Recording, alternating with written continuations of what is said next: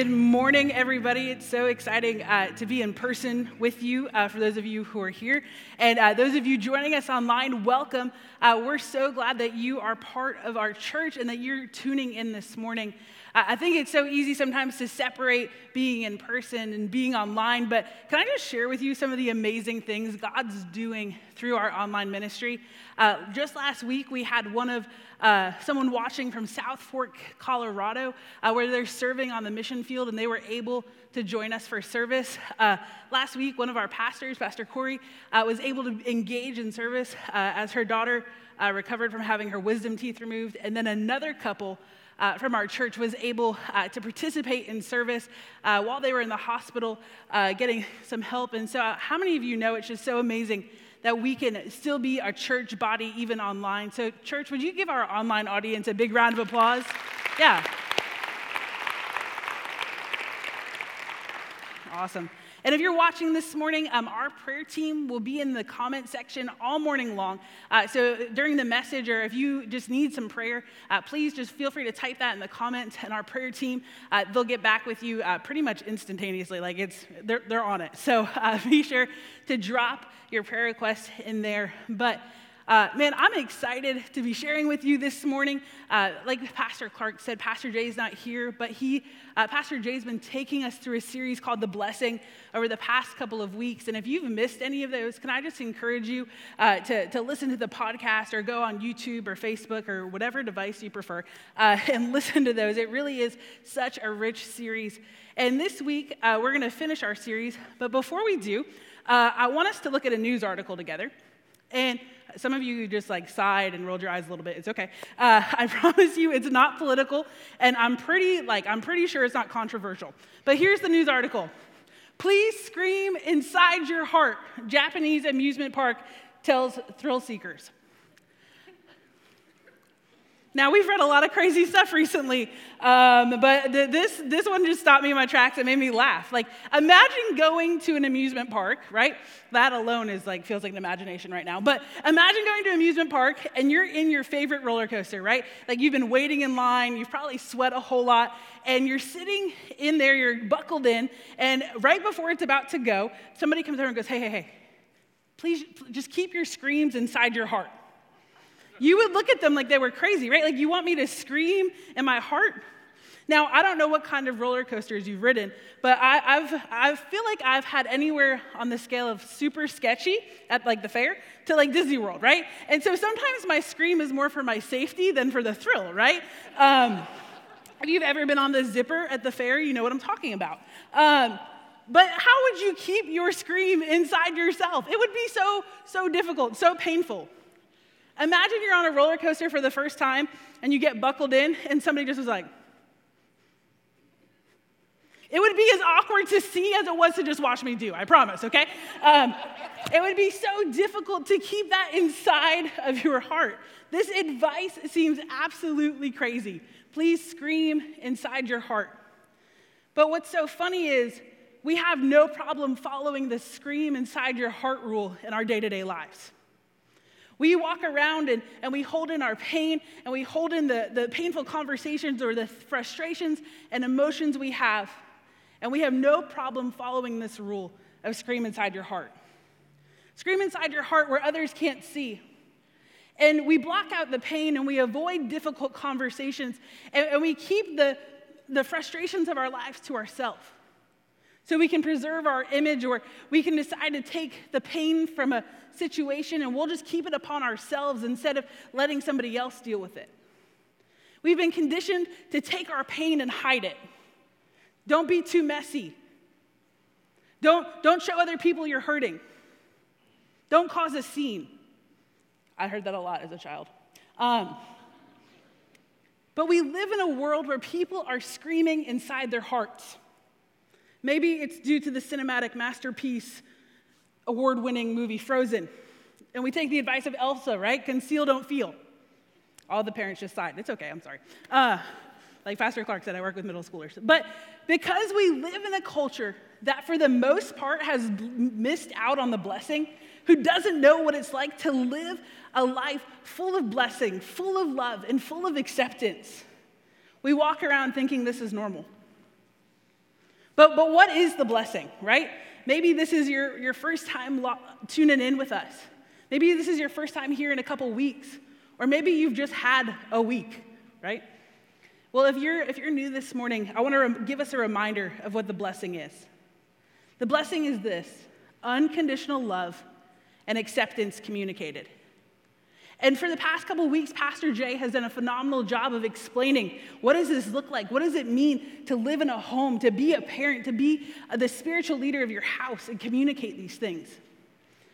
Well, we, we've said it looks like this meaningful touch, a spoken message, communicating high value, demonstra- or picturing a God designed future, a genuine commitment to fulfill the blessing. And I think we can all agree that all five of those things are really good. Like when they're done correctly, like I think we would all love to be in a home where those things are present. But this morning I want us to talk about what does it look like if we grew up in a home without a blessing? What if we find ourselves in a circumstance that looks opposite of that? What if, what if we don't know what that's like?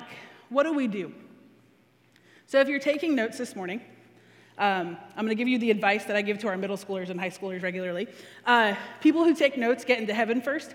Uh, it's like a fast pass. Um, that is not theologically correct, but I really like the idea. So uh, if you want to cut the line to heaven, uh, I'm just kidding. Uh, go, go ahead and jot these down. But I want to give you what are some of the side effects of living without the blessing? Number one is this we accept hopelessness as a permanent condition. So, part of my job here at the church is I work with Master's Commission. Uh, it's a three year discipleship training school. Um, and one of the unique opportunities of Master's Commission is we get to do some fundraisers uh, to help uh, raise money for our program and for students' tuition. And so, about five summers ago, um, I was leading a fundraiser in Orlando, and we had been there for two weeks, um, and it had been a long two weeks, right? How many of you know there's, some, there's a difference between like being a part of something and leading something, right? Uh, and so I got the, the pleasure of being in charge, and it, it, had been a long week. One of our students had snuck backstage to meet Kelly Clarkson. Like it, it, had been, it had been a week.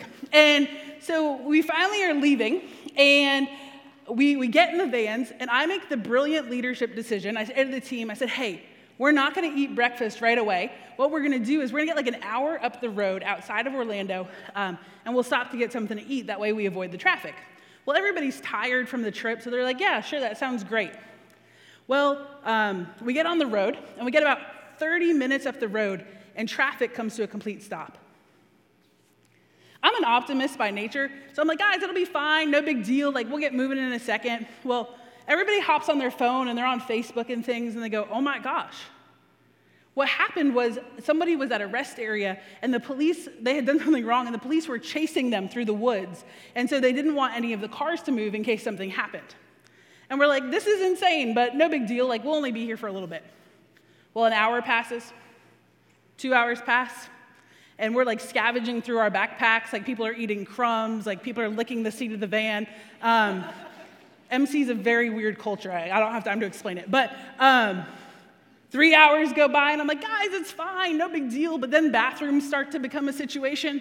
Uh, five hours go on, six hours on the side of the road in July in Florida, and the AC is just not keeping up.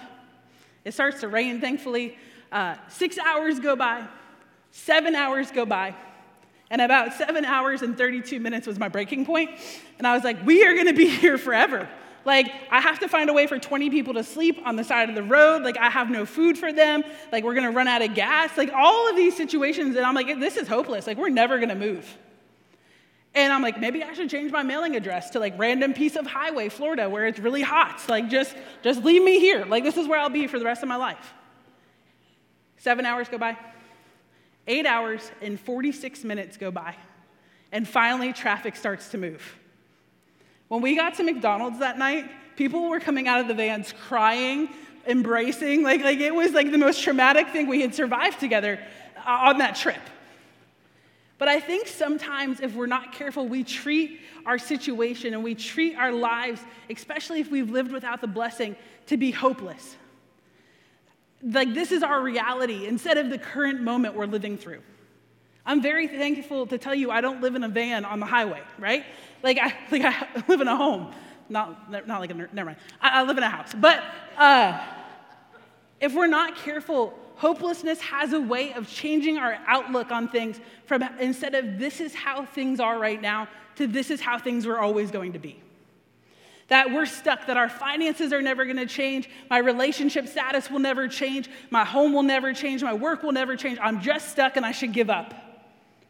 Because the truth is, when we've repeatedly faced situations that are difficult, that have harmed us, that make us passive, they make us unmotivated to face the obstacles and battles of our lives. And they cause us to just give up and to lose hope. Or sometimes the second side effect, if you're taking notes, of growing up without the blessing, the side effects of that is we feel like we don't fit. How many of you in here would say you like puzzles? Anybody like puzzles? Come on, raise your hand. Don't high five anybody, but raise your hand. All right, those of you watching at home, if you like puzzles, you better be raising your hand in your living room, unless you are currently doing a puzzle, okay? Um, awesome. So, a lot of you guys like puzzles. I really want to like puzzles. Like, I think they're really cool, right? Like, finding the right piece and like delicately like putting them together. Um, but I've lovingly been called like a bull in a china shop. Like, I just don't have the attention span that it takes to sit there and put hundreds upon hundreds of pieces together. But I think what we can all agree upon is the fact that when a puzzle comes together, it's beautiful. The picture is unique and it's, it's one of a kind, and it's almost more special because all these pieces fit together to make up one picture. However, I think for those of us in the room this morning or, or watching online, we know what it's like if we've grown up without the blessing. We know what it's like to be a puzzle piece that doesn't fit. When we don't know that we fully belong to God, that you and I are unconditionally and radically loved by Him, that we're created in His image, we'll spend our whole life looking for belonging. And sometimes it looks like almost smothering, right? Like I just, I have to be friends with these people. I have to be part of this group of people. And sometimes it looks like changing our interests and our likes and what we do and our goals so that people will accept us. And it's not just something that teenagers do, adults do it too. When we've lived the majority of our life without the presence of the blessing, it's so easy to feel this way. And the truth of it is, the enemy, Satan, he wants you to feel valued so little that you'll walk around and spend your life in this headspace of, man, I'm, I'm just, I'm pushed aside. I've been rejected. Nobody wants me to be a part of anything. But I have good news for you that God loves you so much. He put the highest value on you when He sent His son Jesus to die for you. When Jesus sees you, He sees value, He sees a tremendous value. Even though you might have never felt value, you might have never felt belonging from your family. Can I tell you this morning that if you're a follower of Jesus, and even if you're not yet, that no matter what you do, and no matter how hard you try to outrun it, you can't because He loves you and His arms are open to you and He just speaks belonging over you. You're radically and unconditionally loved. You're part of the family. But maybe this morning, you find yourself and you say, I, I do feel that way, Amber. I, I feel hopeless or I feel like I don't fit. I feel like I've missed out on the blessing, and maybe you've sat through this whole sermon series and you just have been, been angry because you feel like you've missed out. This morning, can I give you four points or four pieces of advice that I think will help you if you find yourself in this place? Number one is this be honest with yourself about your past. I think sometimes we think we're doing ourselves a favor by suppressing our hurts and our pains. But can I tell you what? No matter how fancy of a band aid you buy, no matter what kind of glasses you try to put on a story, rose colored, tinted, rainbow, whatever you want, the pain and suffering of things are still there. No matter how, how much we try, we can't outrun, we can't cover it up. But there's a reason for that because God doesn't want us to live with the pain of our past. Sometimes we hold on to pain like it's a badge of honor, when in fact, Jesus wants to come and he wants to speak to that pain and he wants to speak truth and healing and freedom. I love what Jesus says in John chapter 8. He says, Then you will know the truth, and the truth will set you free. Jesus is truth. That's who he is. And if Jesus is truth and he offers no cover ups, no denying there's a problem when there really is one, Why? Because when we get honest with ourselves about our past and about our pain and we don't sugarcoat things away, Jesus can heal them. Uh, growing up, we would always go to my cousin's house, and they always had the coolest uh, electronics. Um, they, they just always had the newest stuff. And we would always play uh, video games when we would go over. And my favorite game was this one. It was Star Fox for, the, uh, for Nintendo 64. If you know, you know. Uh, this was before the Switch, okay, uh, back in the day. But this was an awesome game. And we would always play together. And what I loved about this game was that um, my, cousin, my cousin and my little brother would always want to play with me. But it was a one player game. And so, in all my older cousin brilliance, um, I would make myself player one, and then I would just hand them controllers, right? So they would feel like they were playing, but they really weren't. Um, and while we were playing, they would be like, Oh, I'm so good. Did you see what I just did? Man, I'm so awesome at this game. And I would be over there like really struggling because I was actually playing. Um, and so this went on for years, and I thought I was so brilliant. And eventually they got old enough to where they realized what I was doing, right? They're like, whoa, whoa, whoa, whoa, wait a second. I didn't do that. No, I, I, I, no, I'm just hitting buttons. I'm not accomplishing anything. When we try to hide our pain and our hurts from some of the, the places and some of the voids that are missing in our life because we didn't receive the blessing, all we're doing is mash, we're just mashing the buttons and we're not allowing God to really accomplish anything in us. You'll find when we're honest about our past, we begin to see pain and the voids we're experiencing for what they truly are. You might just realize that you're missing part of the blessing. Maybe you only miss part. This isn't intended to like give you ammunition, right? To like be like, I missed the blessing and it's your fault. Like I don't want you to like go home and have really like tense lunch conversations. But what it is meant to do is to provide you with a space to identify and realize what those things are and just be really honest with the Lord. The second thing we can do is we can seek to understand and not just move on. I think sometimes we have a problem of like wanting to hurry up and move past things that are painful. But I think the harder part is trying to understand why things happened. I don't know about you, but I suffer from a condition when I'm watching TV called secondhand embarrassment. Um, if something really awkward happens on the TV, I change the channel. Like, I just want it to be over. I'm like, when this awkward part of this movie is over, then I'll come back. And it's not even like bad awkward. It's just like, like you can just feel the tension. You're like, oh, like this is so weird. Like, I feel so bad for that person. Uh, and then we'll come back. But I know for me, sometimes I can treat my life that way. I can treat the things I've been through that same way. And if you find yourself struggling to understand maybe why things have happened in your life, maybe why you've had to go through certain things, can I encourage you this morning to, to take time to understand? What you might learn when you do some research and when you talk with your family is that the patterns and the things you see in your parents actually run generations deep.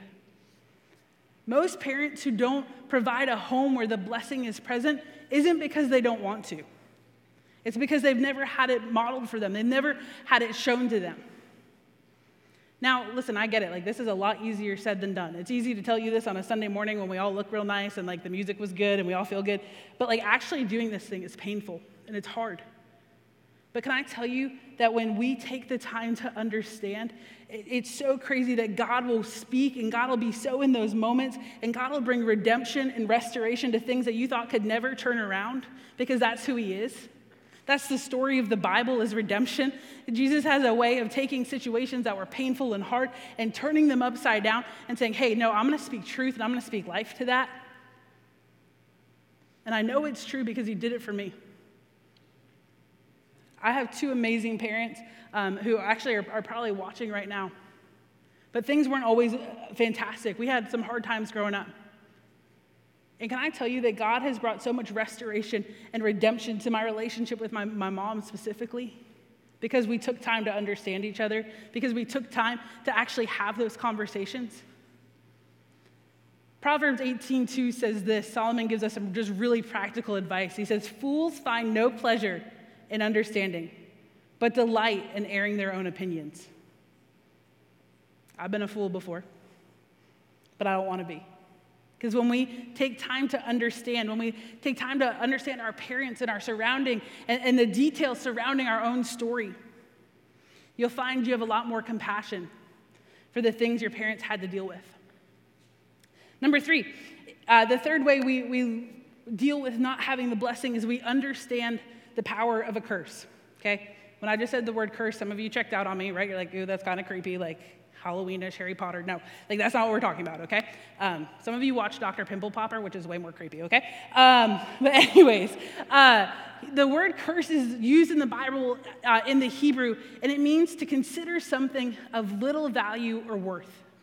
Like a mist, like, like it's so insignificant. There, there's no value to it, right? It's almost like a sneeze. Well, actually, a sneeze is a pretty big deal right now, right? Like if somebody sneezes, you're like, woo. Um, like, put on a mask, please. Uh, but to curse something means to give it such insignificant value. And some of you in here know what that's like. You felt pushed aside, like you are not enough, that you could never reach that level of expectation that your parents set on you. And can I encourage you with a kind of weird story from the Bible this morning? Uh, there's a story in uh, Numbers chapter 22, which is in the Old Testament. It's that first front half of the Bible.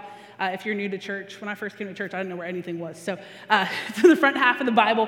Uh, in Numbers 22, tells us the story of uh, the Moabites and the Israelites. So the Israelites are God's people, and they set up camp next to the Moabites. And the king of the Moabites, he was not pleased with this, right? So uh, the king calls for this guy named Balaam to come. Um, and Balaam was actually like this powerful warlock uh, who made money for cursing people. Some of you were like, that's in the Bible? Yes, it is. Uh, so the king of the Moabites hires Balaam to curse God's people. And this story kind of continues, it doesn't kind of, it does. Uh, it continues for the next couple of chapters in the Bible. And it's kind of this weird story. But later on in the Bible, in Deuteronomy, Moses uh, is talking to God's people again, and he's retelling this story. And I want you to look at how Moses summarizes this story in Deuteronomy 23 5. He says this However, the Lord your God would not listen to Balaam, but turned the curse into a blessing for you because the Lord your God loves you. I don't know about you this morning, but I'm so thankful that the God that I serve and I sing about and I pray to is one that turns a curse into a blessing. There's some of you in here this morning who, who you've only ever known what it's like to live in the environment of a curse, but can I speak some encouragement over you from the Bible? You are the head and not the tail. You are above and not below. You will find favor with people. You were created by God in the image of God to do good works, to love people. That's what God says about you. But just because you've lived without the blessing doesn't mean you have to see yourself as cursed. Which leads me to point number four this morning you can hit the reset button. Um, I don't know about any of my fellow millennial and Gen Z friends in the house, but um, back home in Florida, my parents consider me like an IT um, super genius. Uh, they think I should work for Geek Squad because anytime the Wi-Fi doesn't work, right? I just like walk over and I unplug it, and I wait about 10 seconds and I plug it back in. Um, they're like, "Oh my gosh, that's so amazing! How'd you make it work?" Um, I just hit the reset button.